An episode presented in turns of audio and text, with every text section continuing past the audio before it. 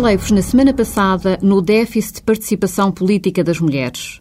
Ora, a lei estabelece mecanismos que visam corrigir a histórica discriminação a que as mulheres têm estado sujeitas, visando obter uma verdadeira paridade entre géneros.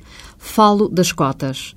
Para alguns, este é um sistema que viola o princípio da igualdade, uma vez que as mulheres adquirem o direito a serem eleitas não por mérito, mas através de um sistema artificial que lhes atribui um certo número de lugares.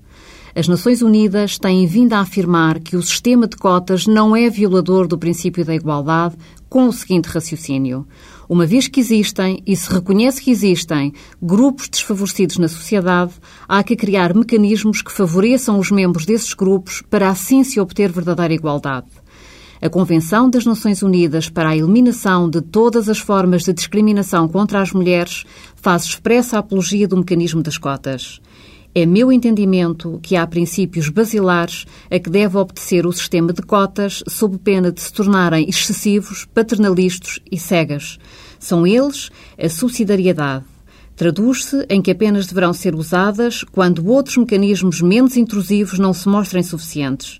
Estou a pensar no exemplo escandinavo, em que se criaram a montante condições de escolaridade, de partilha das tarefas domésticas e da educação dos filhos, que permitiu às mulheres escolherem em liberdade as atividades que queriam desenvolver, nomeadamente de exercício de funções políticas.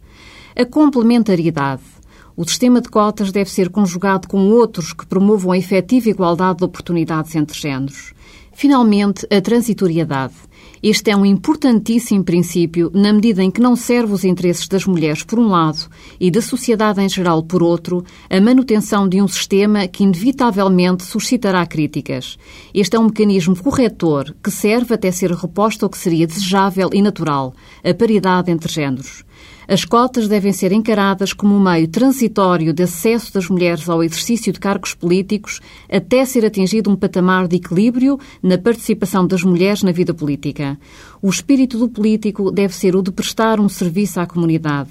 Este será enriquecido a caso todos, independentemente do género, sejam chamados a prestá-lo.